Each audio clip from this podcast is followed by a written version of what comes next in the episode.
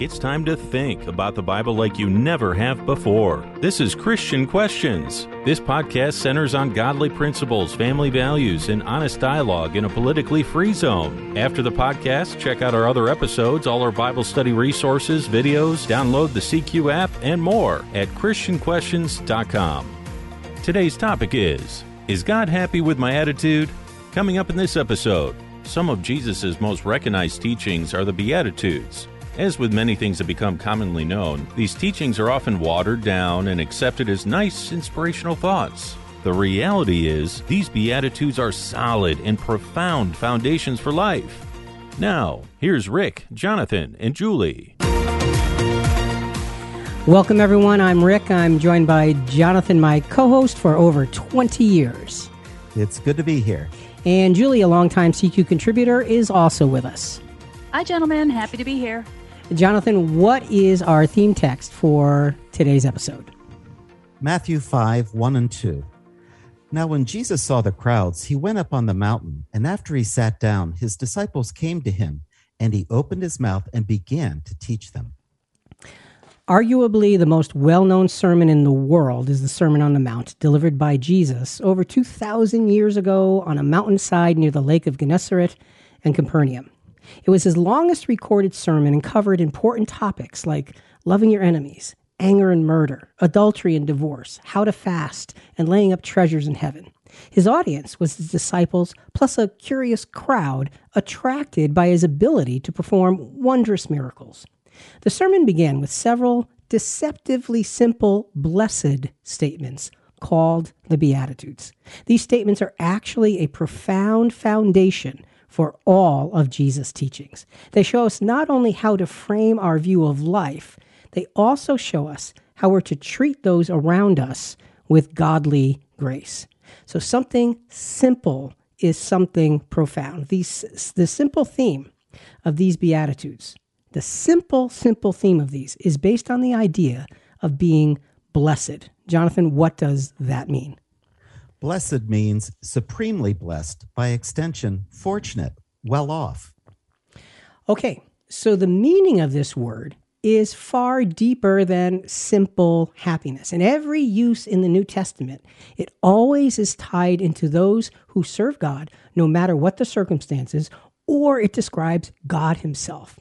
When we think blessed, we need to think of being touched or guided by God's favor, which means we personally have God's attention. Now, now, pause there for a second. This is a, a Selah moment. We personally have God's attention. That's what it means to be supremely blessed. Rick, your Uncle Steve used to call these the B attitudes because they describe the attitude we're supposed to have and person we are to be. Mm-hmm. and you know, you said about it's more than happy. You know, happy is a mood based on our circumstances. But according to the Amplified Bible, blessed is a spiritually prosperous, that is, with life joy and satisfaction in God's favor and salvation, regardless of their outward conditions. So it's much deeper, as you said. It is, it, and, and it, it's profound. So when you think of the Sermon on the Mount and you think of the Beatitudes, think of the first word, blessed and let that set the stage for everything else to come. These Beatitudes are, are an early teaching in Jesus' ministry. They, they set a specific tone of love and compassion and humility, and they separate Jesus' teachings from all others of the day. Uh, Jonathan, let's just go through the Beatitudes in Matthew 5, verses 3 to 9. Blessed are the poor in spirit, for theirs is the kingdom of heaven. Blessed are those who mourn, for they shall be comforted. Blessed are the gentle for they shall inherit the earth. Blessed are those who hunger and thirst for righteousness, for they shall be satisfied. Blessed are the merciful, for they shall receive mercy. Blessed are the pure in heart, for they shall see God. Blessed are the peacemakers, for they shall be called sons of God the message of this sermon was so different from what the people were hearing from their religious leaders of the day. They had been taught to hold in high regard and try to copy those who were rich, learned, powerful, influential. And things haven't changed much, have they? So here, Jesus sets forth the reverse. So it's an entirely different perspective that we're looking at. So now, now that now, now we, we, we've got, we've got to put this all in perspective. So what, what's the next question here? Well, Rick, who was the primary audience? The primary audience is probably not what most people think it was. And and it the, the, the, context describes that for us very, very simply. Matthew 5, Jonathan verses 1 and 2, these are actually our theme scriptures. When Jesus saw the crowds, he went up on the mountain, and after he had sat down, his disciples came to him. He opened his mouth and began to teach them, saying, So we know that he was addressing his disciples, even though others could hear.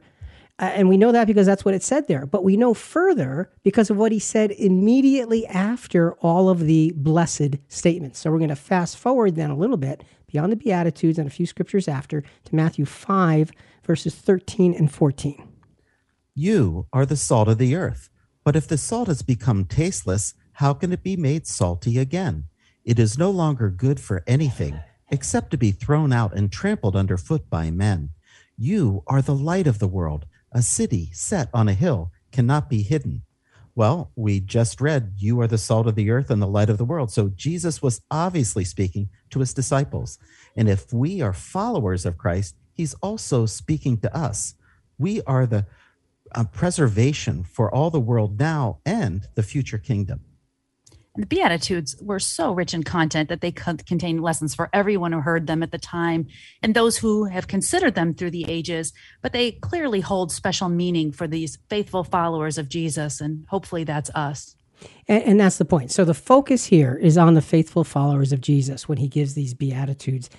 So here's the thing whenever Jesus used this word blessed, he always addressed those who followed him. Every single time he used that word, it was to those who followed him. Interestingly, Jesus' last blessed teaching before his crucifixion was another foundational principle. Let's go to the end of Jesus' life, just the night before his crucifixion, John 13, verses 14 through 17. If I then, the Lord and teacher, washed your feet, you also ought to wash one another's feet. For I gave you an example that you should also do as I did to you. Truly, truly, I say to you, a slave is not greater than his master, nor is one who is sent greater than the one who sent him. If you know these things, you are blessed if you do them. Wait, so you're saying Jesus gave us a bookend of blessings? He did. This blessedness, this profound blessing, this this focus from God himself comes at the beginning of his ministry when he's talking to his disciples. And the last night he has time with them, he says to them, If you know these things, you are blessed if you do them. So, yes, it is an encompassing teaching for us. This is one of the many reasons we need to truly pay attention to these beatitudes. So here's what we're going to do. We're going to review each beatitude from actually from three different angles. First, we're going to be looking at some very short readings from the book Moments with the Savior by Ken Gire. It's a wonderful, wonderful book showing how the Beatitudes provide us with a word photograph, if you will, of Jesus. And second, we're going to understand the sense of empty required by the true disciple of Christ in order to copy the Master.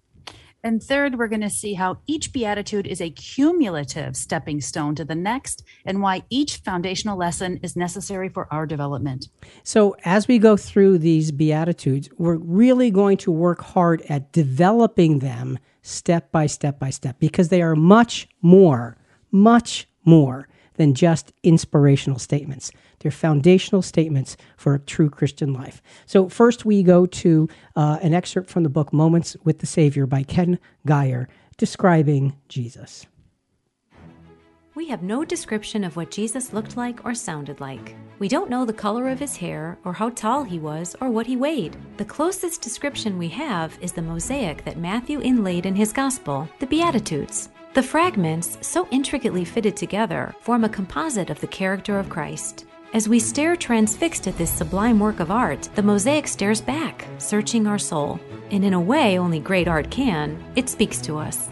Its still small voice whispers of all we were meant to be, and all, by God's grace, we might become. The voice entices us to submit to the artist. But before we undertake to become the artist's work, we must understand the artist's way. When the father begins crafting character, a crushing must first take place. Not because he's a temperamental artist who's angry with his work, but because the raw materials for his art come from a broken heart. The heart may be broken from a blow by the hard circumstances of life, from a fist of the enemy, or sometimes from the very hand of the artist himself. But once the shattering takes place, it is his hand that reaches into our brokenness to pick up the pieces. And piece by painstaking piece, he fits them together in such a way as to form the likeness of the Son he so dearly loves. Wow, that's beautiful. And as followers of Jesus, we're supposed to copy his character. And here we're given different views of each part of his character. So it's like a photographer who wants to show you all the details of his subject. They're going to take pictures from the front, the right side, left side, rear, angles. This is what we find in the Beatitudes the different features of Jesus so we could see who he was. Isn't that beautiful? So we're taking a look at the Beatitudes as a picture of Jesus, and then we're looking at ourselves. So, Jonathan, what's next?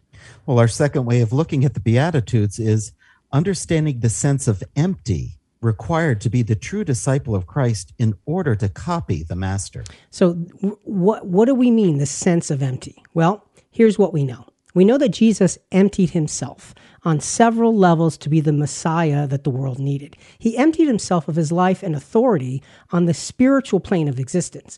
We know that because that's plainly stated in Philippians chapter 2, verses 6 and 7.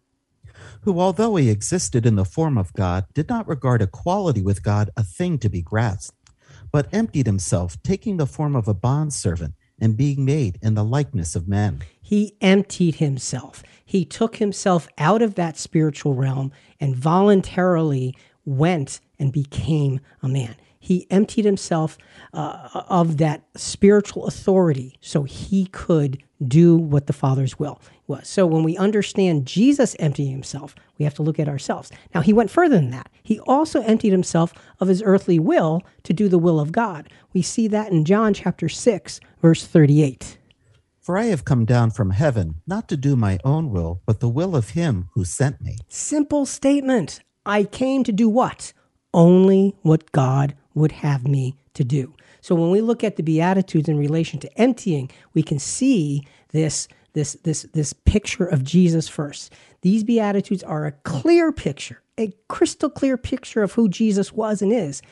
And if we see it that way, then surely we should see those Beatitudes through the eyes of emptying ourselves so we might be filled and blessed as he is. Well, what do we have to empty as it applies to us? Well, again, we're to be a representation of Jesus. So we are going to empty self and fill with Christ. It's not about what we are, but what God through Jesus can make of us. And in order to know righteousness, we have to be empty in the sense of being teachable. So there's a lot of emptying that we need to do as followers of Christ. And so as we look at the Beatitudes, that we look at being blessed, let's think about emptying ourselves and how to put that into perspective. So, Julie, what's that third perspective now we want to just touch on here? We're going to see how each beatitude is a cumulative stepping stone to the next and why each foundational ne- lesson is necessary for our development. So, each beatitude becomes a cumulative stepping stone. Jesus was very intentional in listing these beatitudes as the very first teachings of this Sermon on the Mount. He was laying a foundation for our lives and for the rest of the teachings that he that would be built upon them. Each beatitude is a foundation for the next beatitude. And seeing them this way provides us with cumulative steps towards Christ likeness. So remember, they're not sequential, they're not just randomly thrown out at us. These are cumulative steps on how we reach higher altitudes of spiritual life. And I've heard this called spiritual mountain climbing. Without the steps at the bottom, they all topple. So intentionally practicing the Beatitudes will contribute to our spiritual transformation. Well, our attitude determines our altitude. and, and, and, as right. Christians, th- that's that's such a basic principle. And remember, putting them in order. They're in order for a reason. They're not random. They're specific. They're clear. They're profound. and they are a picture of Jesus as well. So, Jonathan, as we wrap this up, becoming one who can be blessed, what do we have? As a whole, the Beatitudes provide us with the necessary ingredients to have others see Jesus in us. Each and every beatitude plays a vital role in our character, and we can only truly reflect Jesus when they are all in place. This is a blessed way to live. Okay, so we can truly reflect Jesus when they're all in place. Well, we've got a lot of work to do because there's a lot here in these seven beatitudes. And so, you know, it, it's it's really amazing how such a seemingly simple list of things can be the recipe for complete personal transformation. What is the first foundational beatitude message of Jesus? Where does our Christian maturity begin? no conversation about Christianity, as a matter of fact, no conversation about any faithful person of the Bible is ever complete unless this first foundational beatitude is firmly recognized. So we have to start at the beginning. In every case, without exception, anyone who can be ultimately blessed of God must have a deeply humble spirit. And that's where the Beatitudes begin with a deeply humble spirit. But Jonathan, let's go back to Matthew 5 3 for the first of the Beatitudes.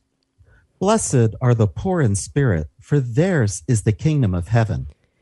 Well, the word poor here literally means a beggar or a pauper.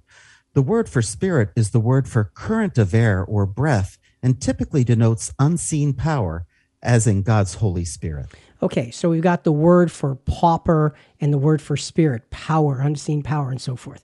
To be poor in spirit is to be severely lacking in the ego of self spirit.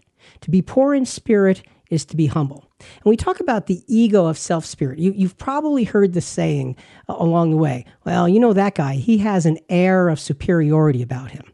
An air, the power, the puffing up, the strength, the unseen strength. That's what we're talking about. It's a lack of the ego, of that air of superiority, that self spirit. I've heard this definition of humility that it's not thinking of ourselves more highly nor more lowly than we ought to think, but to soberly consider ourselves in the full light of our talents, abilities, and weaknesses. It's really being honest with ourselves. And that's hard to do. That's hard to do because we oftentimes look at our faults and we magnify our faults and we're not we don't want to look at our our whatever talents or abilities we may have because like, well, I don't want to be proud. Well, you're not humble if you don't recognize who you are in its totality. Just think about that. Let's let's go back to a look at Jesus' own humility with a very short excerpt from Moments with the Savior, again by Ken Gire. Here is what he looked like. He was poor in spirit he impoverished himself, laying aside the robes of heaven for the rags of our humanity. He did so in order to serve us and to show what it means to be fully human. Laying aside the robes of that spirituality. And he, he put himself down into a very low state. And this reminds us of Isaiah chapter 53, verses 3 and 4. He was despised and forsaken of men a man of sorrows and acquainted with grief. And like one from whom men hid their face, he was despised, and we did not esteem him.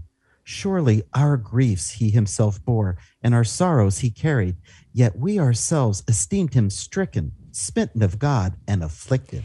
Imagine a prophecy that says the Son of God will be reduced to a man who's looking at, looked upon by the masses as smitten of God uh, as stricken, as people that, as a man that people hide their face from. You can see that Jesus had no shadow of that self spirit. Blessed are the poor in spirit, the deeply humble, for theirs is the kingdom of heaven. That's what Jesus taught us by who he was. So, for humility, seeing yourself as you truly are, Julie, just like you said, your, your talents and your faults, all of it, is always, always, no matter where in the Bible, it's always biblically important. For instance, from the Old Testament, we have Micah chapter 6, verse 8. He has told you, O man, what is good. And what does the Lord require of you but to do justice, to love kindness, and to walk humbly with your God? All right. And it's a very famous scripture. A lot of people now walk humbly with your God. Walk with a, uh, a, clear assessment of who and what you are so you can follow godliness. In the New Testament, humility is just as important. 1 Peter chapter 5 verses 5 and 6. And all of you clothe yourselves with humility toward one another, for God is opposed to the proud, but gives grace to the humble. Therefore, humble yourselves under the mighty hand of God, that he may exalt you at the proper time. So, this is interesting because it's it's matching our humility with the mighty hand of God. And what this is really teaching us is true humility always begins to find its perspective when it's in relation to the greatness of God. That's how you find true humility. You start with the comparison of the greatness of God and you build from there. Remember, our second angle question is how do we apply the sense of being empty as a true disciple of Christ in relation to poor in spirit? So we've looked at how Jesus emptied himself. We looked at how he emptied himself on multiple occasions to do the job that God gave him to do. So for us, how do we apply this sense of being empty uh, in relation to this poor in spirit, to this humility? Well, the blessed gift from God related to humility in the Beatitude, it says, For theirs is the kingdom of heaven. So this blessed gift is inheriting the kingdom of heaven. Let's take a look at 1 Corinthians chapter 1, verses 26 through 29. And in it, we're going to look at the, the reward, if you will, but also the pathway to that reward. For consider your calling, brethren, that there are not many wise according to the flesh, not many mighty, not many noble.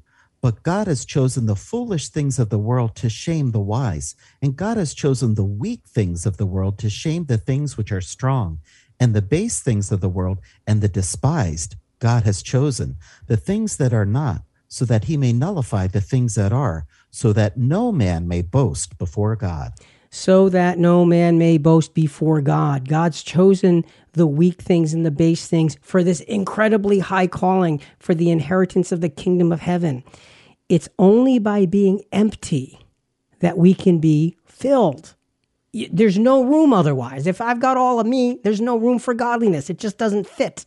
Humility recognizes the integrity of not being filled with things that are not true to ourselves and therefore not honest before God. There's a lot to the emptying to be able to truly be humble, to be poor in spirit, and therefore inherit the kingdom of heaven.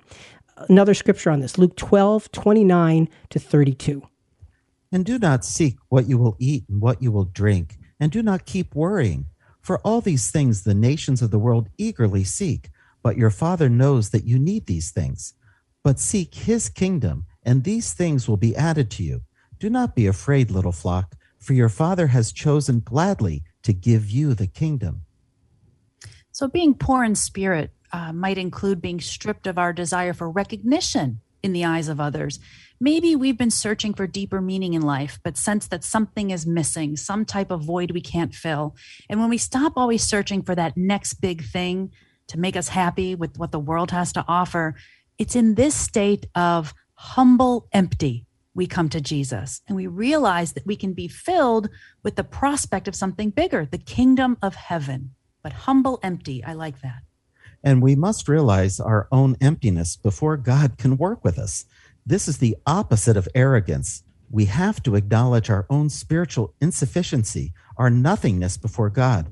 We can't make progress in our walk with God unless we first realize our need for Him. And again, realizing your need for God does not negate recognizing a gift or a talent that God has given you. On the other hand, your need for God is enhanced when you recognize the abilities and talents He may have given you to say, What do I do with this? How does this actually work to honor you? So let's, when we talk about humility, I always worry that we're going to be this, this beating ourselves to a pulp and then be worthless for anybody. And that's not what humility is. The humility here is understanding what God has given us, both in the negative and the positive, to say, how can I glorify Him? How can I be empty so that I can be filled with His grace, His Spirit, His direction, and His will? Julie, what's okay. next? Yeah, how does being poor in spirit, being humble, fit into the cumulative steps of the Beatitudes? And I think that recognition of our need is the starting point. You know, the foundation of our character can't be proud, haughty, self conceited. And if you think about it, the life of sacrifice that's required by a faithful follower of Jesus isn't going to appeal to a proud person anyway. Earthly wisdom says, hold up your head, show others why they should think so well of you, bend the truth if you have to, fake it till you make it. And we need on the other side as you were saying this humble appreciation of our own deficiencies lack of our own wisdom in order to have that right attitude of heart to receive the wisdom of god. And it's not what we are but what god can make of us that is worth appreciating and loving that's right. We look at it through that lens. And I, I, found a great quote. John Newton, he wrote the song Amazing Grace. He was once a slave trader, and near the end of his life, as his faculties were diminishing, he said this quote My memory is nearly gone, but I remember two things that I'm a great sinner and that Christ is a great Savior. And a great sinner can appreciate the depth of redemption that our Lord has provided. And he suffered and died even for those of us who have done terrible things. And that's so true. It's so true. And humility is such an important basis. So when we look at the, this, this word picture of Jesus, we see humility first, poor in spirit, and, and, and, and inheriting the kingdom of heaven. And for us, the same thing, poor in spirit. That has got to be the beginning. So this is a foundation, but let's go even further. Every strong and broad foundation needs footings and there is no better way for a disciple of Christ to bear the weight of being Christ like and the blessings of God's personal attention than humility. We're looking at humility as a footing, and we'll, we'll, get to that in a moment. Jonathan, let's first go to James chapter 2, verse 5. Listen, my beloved brethren. Did not God choose the poor of this world to be rich in faith and heirs of the kingdom which he promised to those who love him? The poor of this world, the, the, those who don't have a lot, those who are not well recognized, the humble. That's what he's talking about. And so humility, again, is, is even more important than a foundation. For, for, for, for broad foundations, you need footings. A footing is something that's dug beneath the foundation on the corners and, and in strategic places. So the foundation, as the, the earth settles, won't crack. You have these footings to hold the foundation solid. Humility, blessed are the poor in spirit, is the footing for the foundation to become truly Christ like. Well, is it possible to feel good about yourself and be humble at the same time? Yes. And, and, you know, again, Jonathan, I'm glad you asked again because this is an important point. We need to recognize that humility is not saying, I am absolutely worthless. There's nothing good in me. I mean, John Newton, the slave trader, had he taken that attitude, he wouldn't have been able to turn his life around. He wouldn't have been able to stand up. He wouldn't have been able to stand against the slave trade. He wouldn't have been able to do the amazing things he did at the end of his life because he did such horrible things earlier. He recognized the grace of God in him and the power he had to do something with it. We too must do the same. And that reminds me of the Apostle Paul, all the horrific things that he did as Saul. If that would have influenced him, he would never have been able to take one step forward and be the great apostle that he was. Right. And you look at that and say, well, didn't he feel bad? Of course he did. It made him work harder, it made him be more focused, more spiritual. So, true poor in spirit, true humility is the basis for the basis of everything that the Beatitudes have to teach. So, Jonathan, becoming one who can be blessed, what do we have here? To be truly blessed of God is not possible without a genuinely humble spirit that recognizes our abilities and our faults.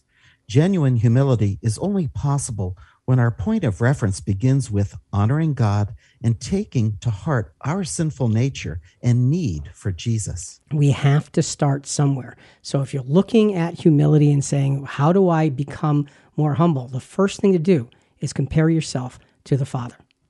I think there's a great scripture that relates. It's Proverbs 29 23. A man's pride will bring him low, but a humble spirit will obtain honor. And, you know, that is such an important aspect of this. The humble spirit is what obtains honor. That's what Jesus had. And look at the honor he received. That's what we need to strive for as we look to take these Beatitudes and apply them to ourselves. one at a time, building on the foundation that Jesus told us how to build. You know, it seems like no matter how much you say about humility, there's always room for more development and more learning. With humility as our necessary footing, what would come next in the building of our Christian character? The next beatitude is about mourning. And at first glance, that doesn't seem to fit into the building of our Christ like characters. I mean, we have to be grieving to be like Jesus? That would be depressing. The point here is not focusing on being sad. Rather, the point is focusing on embracing whatever grief we have in faith. And this is important because we all face grief. We all face mourning. We all face loss. We're going to expand that in a moment. But the, the key here is embracing whatever that grief is in faith that we can be comforted. And Jonathan, that's what Matthew 5 4, the second beatitude says. Let's read it. Blessed are those who mourn, for they shall be comforted. And Rick, that word for mourn means to grieve. Okay, so this mourning that we're talking about, this grieving, can be for many, many reasons. From grieving over the loss of loved ones, to grieving over our own personal sins, to grieving over the worsening of the sin sick world and its conditions. Grieving is healthy and productive, especially in the context of the gospel. But we have to be sure that our grieving is appropriately focused. Otherwise, that healthy and productiveness really doesn't work out so well. And I'd like to, to refer you to an older episode 1011. It was very special and moving called How Do You Find Your Way Through Grief? Don't miss that one. Type 1011 in the search bar at ChristianQuestions.com or in the free Christian Questions app in your app store. Okay, so blessed are those who mourn, for they shall be comforted. Let's go back to looking at Jesus' own grieving. Again, an excerpt from Moments with the Savior by Ken Gire. He mourned. He was, as Isaiah prophesied, a man of sorrows, acquainted with grief, crying over the grave of a friend, weeping over the fate of a nation. In his face, we see brows furrowed by the hard plow of the world's pain, and beneath those brows, eyes brimming with unfathomable heartache. So, when you look at Jesus, do you see someone who's grieving? Most of the time, we don't. Most of the time, we see the teacher, the wisdom, the power, the strength, the compassion, the leadership. But there's something else there as well. Jesus' grieving over the sins of the world began long before he came to be the ransom. We get a hint of that in Isaiah prophecy, Isaiah chapter 6, verses 8 through 10. Then I heard the voice of the Lord saying, Whom shall I send, and who will go for us? Then I said, Here am I, send me. He said, Go and tell this people, keep on listening, but do not perceive. Keep on looking, but do not understand. Render the hearts of this people insensitive, their ears dull, their eyes dim. Otherwise, they might see with their eyes and hear with their ears, understand with their hearts, and return and be healed. And then the reading had said, crying over the grave of a friend. That's John 11 35, the shortest scripture in the Bible. Jesus wept. This is remarkable because even though he knew he was going to momentarily raise Lazarus from the dead, he still allowed himself to feel the same depth of grief as Lazarus's family. And there's no doubt that he understands when we feel that same heartache. Yeah, and, and you know, for Jesus to feel the loss, he wasn't weeping just because everybody else was weeping. He was weeping because he hurt him, himself. He hurt. You know, you think about the closeness between Lazarus and Jesus, and he stayed at his house so many times up to this point. And I've just lost my close friend. I mean, the the, the sickness of death became very real to him in a very different way than with other scriptures. So when he wept, you can feel the grief, the loss even though he had the power by God to resurrect him. So, you know, you see this incredible, incredible rounded character. And that's why he says, Blessed are those, those who mourn, for they shall be comforted. Jesus' grieving was also over the nation of Israel. And that was punctuated by their rejection of him. And so we, we have Jesus grieving over the sin sick world, Jesus grieving over the loss of a friend. And now in Matthew 23, 37 to 39, Jesus grieving over Israel. Jerusalem, Jerusalem, who kills the prophets and stones those who are sent to her. How often I wanted to gather your children together the way a hen gathers her chicks under her wings, and you were unwilling. Behold, your house is being left to you desolate.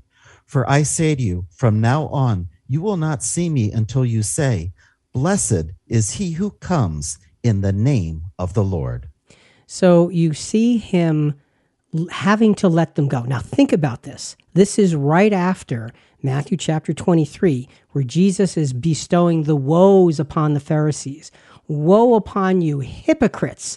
And he just would lay into them again and again of all the horrible things they were doing in the name of God. And after doing that, what's his reaction? I just so wanted to gather you together as a hen gathers her chickens, but you wouldn't listen. And now you're out of time. So now, and it was for a time, according to prophecy, your house is left to you desolate. Feel the grief. And when you realize the grief that Jesus had, you go back and see how hard he was on the Pharisees, and you realize that wasn't to beat them down, that was to save them, that was to pull them out of the mire because he loved them. So he grieved deeply over Israel's rejection of him. So we can see Jesus' picture of grief, and it really does show us who he was. How do we apply the sense of being empty as a true disciple of Christ in relation to mourning? So, mourning implies there's a loss. It's another form of empty. And it could be the loss of a loved one, it could be the loss of faith, friendship, job. Maybe we lose our social status, our earthly possessions, even, or our dreams. And many of us mourn what might have been. And we mourn when we realize how far we come short of God's perfect standards. And in a bigger sense, I think we all mourn for those who are hurt and are suffering in the world. And only Jesus can fill that empty tomb of loss with his comfort. And in my experience, the time I mourn most is in prayer. Prayer is the time my heart opens up to tell God what's bothering me, things like my own weaknesses and mistakes I also mourn over the loss of loved ones and the broken condition and confusion in the world.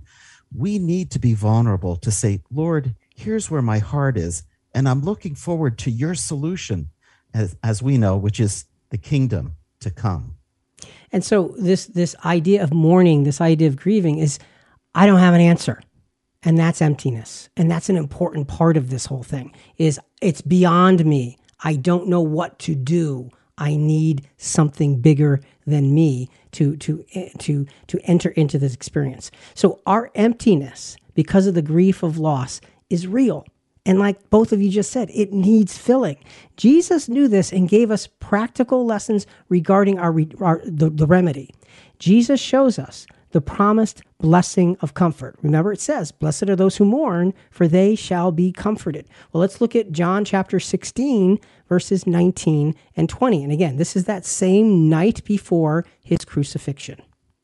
Jesus knew that they wished to question him, and he said to them, Are you deliberating together about this, that I said, A little while you will not see me, and again a little while you will see me? Truly, truly, I say to you, that you will weep and lament, but the world will rejoice. You will grieve, but your grief will be turned into joy.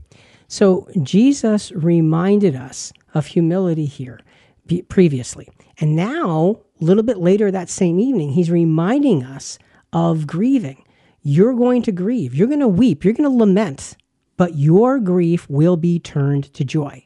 Again, blessed are those who mourn, for they shall be comforted.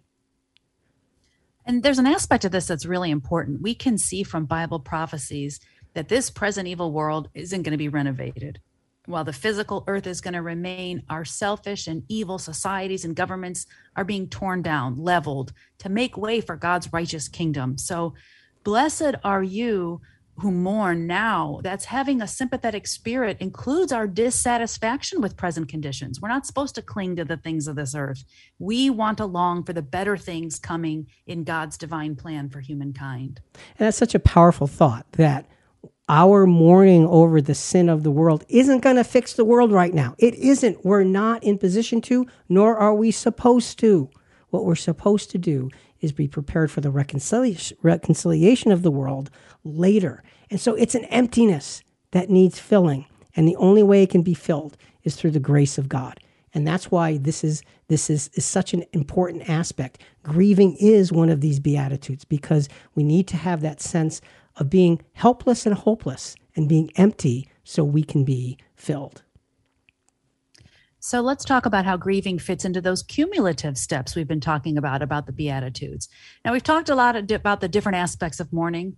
You know, we're empathetic to the suffering around us. We deeply feel our own hurts, loss and disappointments, but with a foundation, that footing, that stability of humility, there's a part of this mourning that is a repentance for our own misdeeds from an admission of our own constant mistakes and sinfulness even when we try to do better, but we can't. So we realize that Christ's sympathy for our weaknesses in turn helps us to stay tenderhearted towards others. And we're going to need this in order to help reconcile the world of mankind back to God in his future kingdom. You talked about it, Rick, that ministry of reconciliation in Second Corinthians 5:18. So again, it comes down to being vulnerable in the grief so that we can be comforted. This is Jesus was that way. We saw that already. We must be this way. And and this is built directly upon humility. Now look, all grief needs hope to be able to end. It always does. Even if the hope is is is the simple acceptance of that which was lost. Okay, I've lost it. I need to move on. Our grief over our sins and losses could easily become inconsolable and overwhelming if there were no hope. Our humility footings that we talked about, those things that hold up the foundation, humility, the humility footings enable us to look up with an expectation of being filled by God's grace when we have been emptied by grief. If we allow ourselves to be vulnerable to our grief, we enable God's comfort through Christ to do its work. But it's not going to happen until we're vulnerable to the grief so God's comfort can have space to do its work. Let's look at Psalm chapter 40, verses 1 to 3.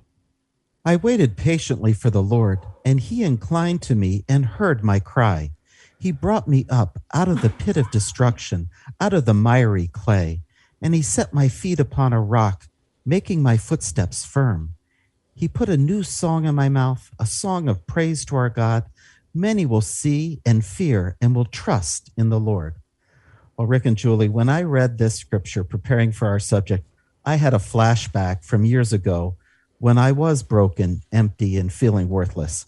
I pleaded to the Lord to help me, give me direction, and give me purpose for my life. And after several months, he listened, he answered my prayer and put a new song in my mouth. This new song is that Jesus died for me and for every man, woman, and child from Adam to today. That's the good news. Thank God for his plan of salvation for all. How can I keep from singing? And you know, Jonathan, to get there, you had to be humble first. You had to recognize. And see, that's why these are such cumulative steps. Humility opens the door to recognize the emptiness of grief, which can be comforted through Christ, exactly like you said in your own life. And here's let's expand that now. We can humbly enter into the grieving experiences of others, of the brotherhood as well. Romans 12, 15, and 16. Rejoice with those who rejoice, and weep with those who weep.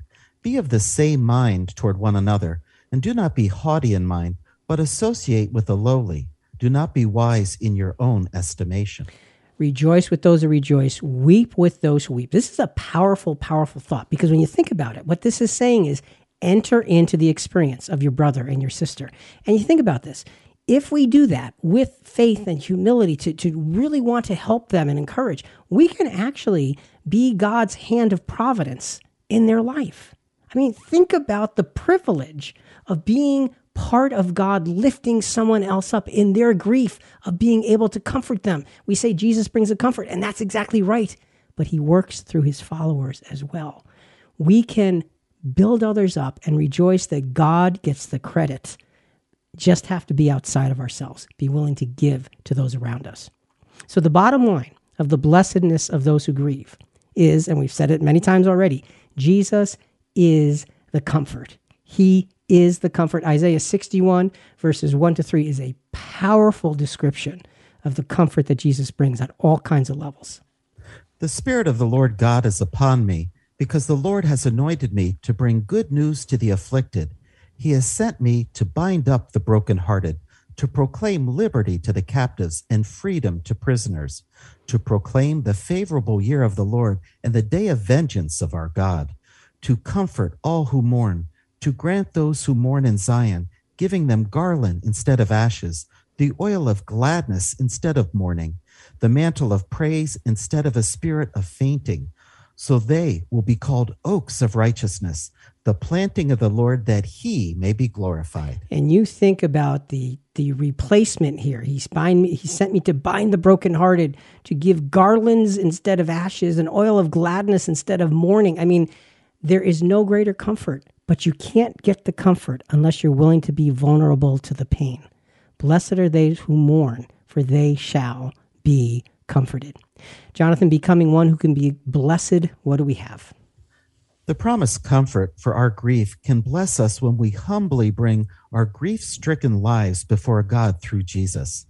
Whether our grief is personal and private or related to others, humbly accepting Jesus as our Savior is the healing balm for our pain. It's that humble acceptance, the humility comes first, and then being able to be vulnerable to the grief that can give us the true healing that Jesus brings.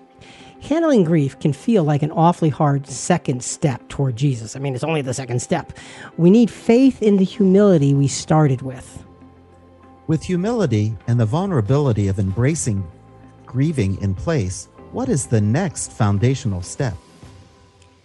These first two Beatitude steps give us a sense of positively embracing a life that has a firm grip on what is real from a godly perspective. This opens the door for becoming a truly teachable disciple of Jesus. And this is where the actions that provoke growth and maturity begin. So the next beatitude is going to be one that builds very firmly upon these previous two. Let's take a look at that Matthew chapter 5 verse 5. Blessed are the gentle, for they shall inherit the earth. The word here for gentle, or meek in the King James Version, means mild and is only used three times in the New Testament. So it's not a common word. It's important to not confuse being gentle or meek with being weak. This gentleness also carries the thought of being teachable and of a gentle nature rather than being stubborn and abrasive. So it's a very specific character trait. Blessed are the gentle the meek, the teachable, for they shall inherit the earth. So, again, let's take a very quick look from Moments with the Savior by Ken Gire at Jesus in his gentleness, in his meekness.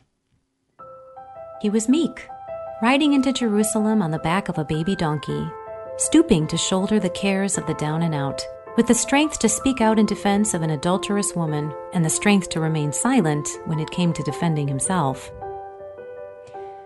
You know, and I think that we don't often think about the strength to remain silent when it came to defending himself.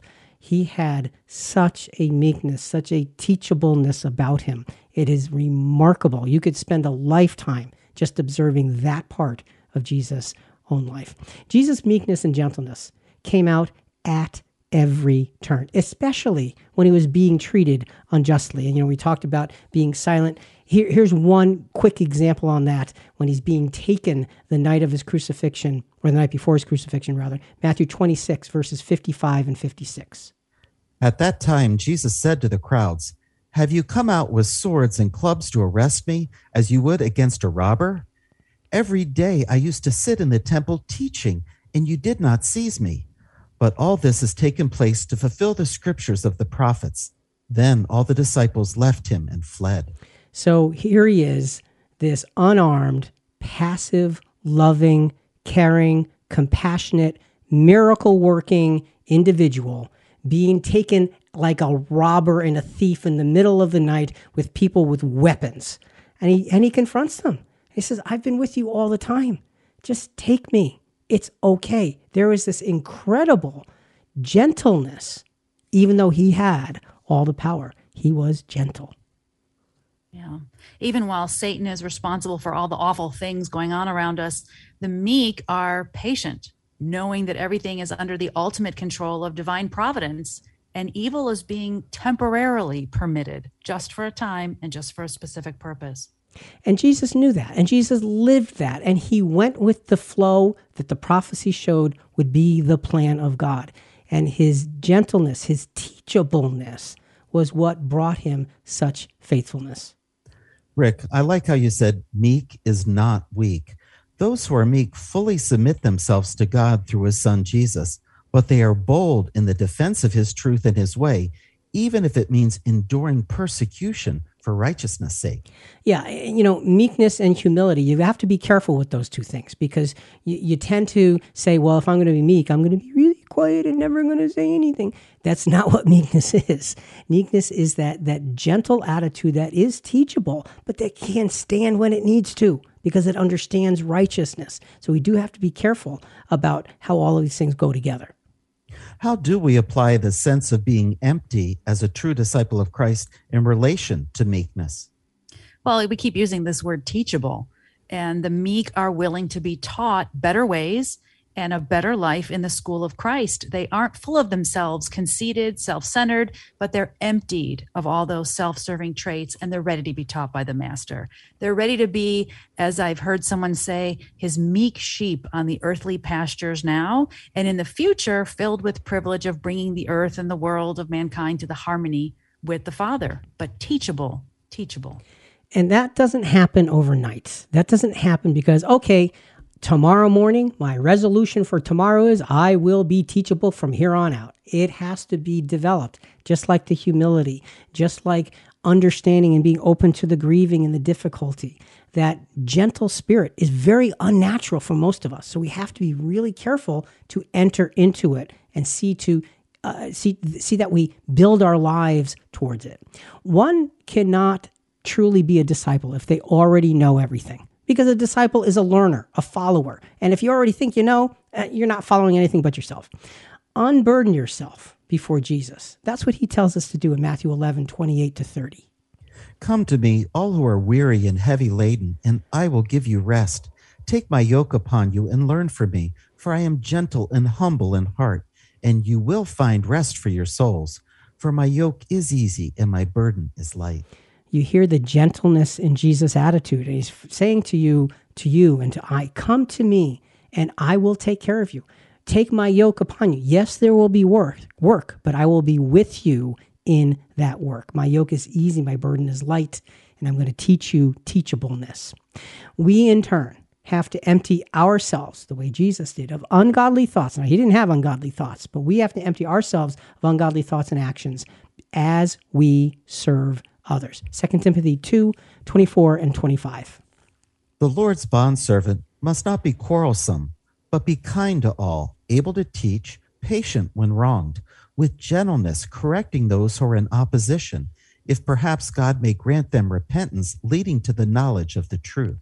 It's so easy. Now, this is a scripture that is, is speaking directly to those who have responsibility within the true church and is saying, You must be gentle in correcting those who are in opposition. And it's so tempting to come down on them because you have the authority and the responsibility.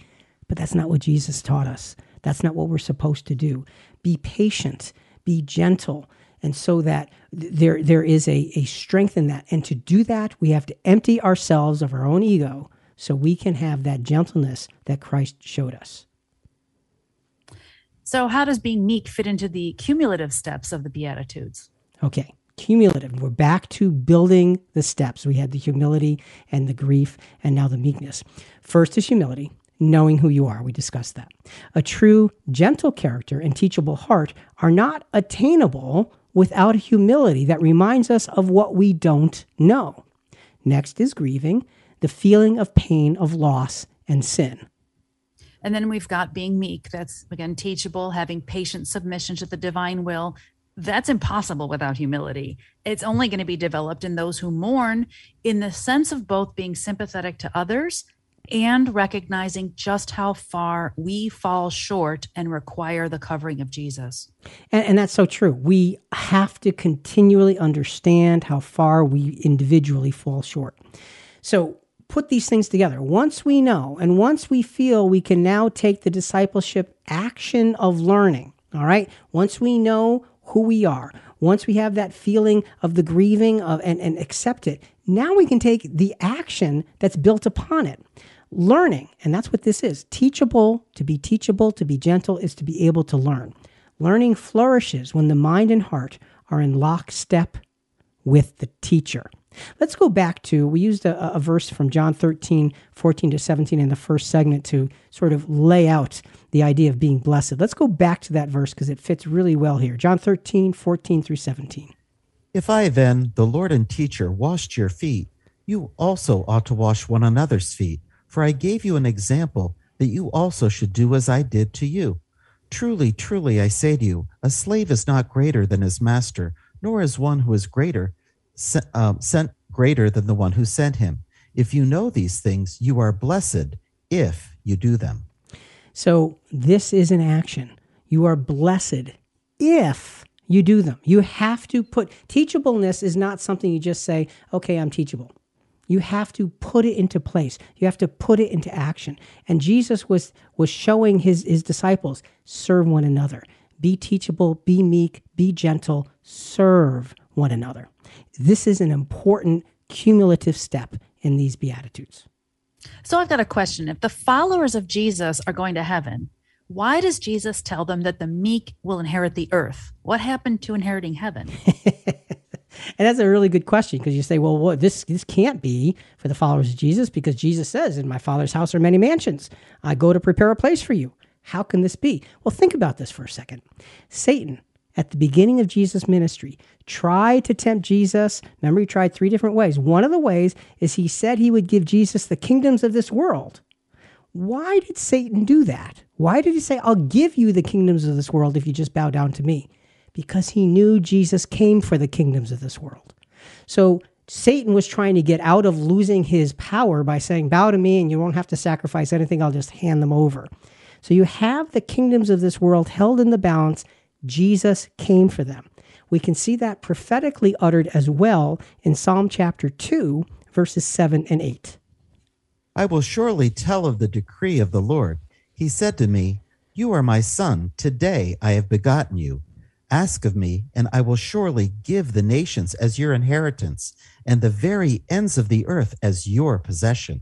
So we can see very clearly Jesus came for the, the, the, the, nations of the earth. He, that's what he came for. His ransom was, and Jonathan, you said it earlier, not just for Adam, but for every man, woman, and child who ever lived, the nations of the earth.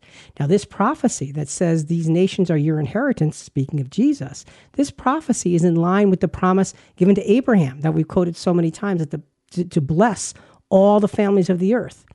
And here's the thing, and Julie, here's the connection Jesus and his disciples inherited that promise given to Abraham. In thee and thy seed shall all the families of the earth be blessed. How do we know? Because we look at Galatians 3 26 through 29. For you are all sons of God through faith in Christ Jesus. For all of you who were baptized into Christ hath clothed yourself with Christ. There is neither Jew nor Greek, there's neither slave nor free man, there's neither male nor female for you are all one in Christ Jesus. And if you belong to Christ, then you are Abraham's descendants, heirs according to the promise. Okay, I see. So the faithful followers of Jesus receive a heavenly reward like he did, but they get to help him with blessing all the families of the earth. So the meek inherit the earth in the sense of if faithful, they get to help reconcile back to God those who have been resurrected on earth. Thy kingdom come, thy will be done on earth as it is done in heaven. Exactly. And so it puts it all in perspective. So this meekness, this teachableness gives us the ability to inherit the earth because that's the where the true followers of Jesus go to work. That's where Jesus goes to work. That's what the ransom is about. That's what restitution is about. So this middle this this this third beatitude of being meek, being teachable is so important. It helps us to understand that we have to build ourselves to be in line with Christ. True disciples of Christ are learning now, just Julie, like you said, for the purpose of reconciling those whom Jesus ransomed. 2 Corinthians 5, verses 18 and 19.